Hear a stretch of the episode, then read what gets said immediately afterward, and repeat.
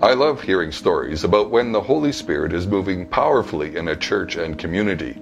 It is my view that most Christian churches have had seasons when God was on the move, drawing new people, often outsiders, to salvation.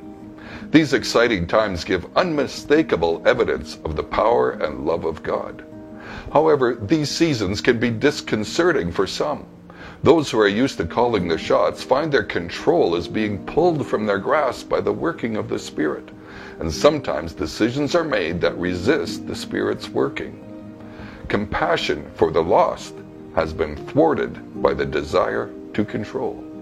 If you're in a church leadership position, ask God to give you the ability to recognize when His Spirit is at work and give you the grace to embrace what He is doing.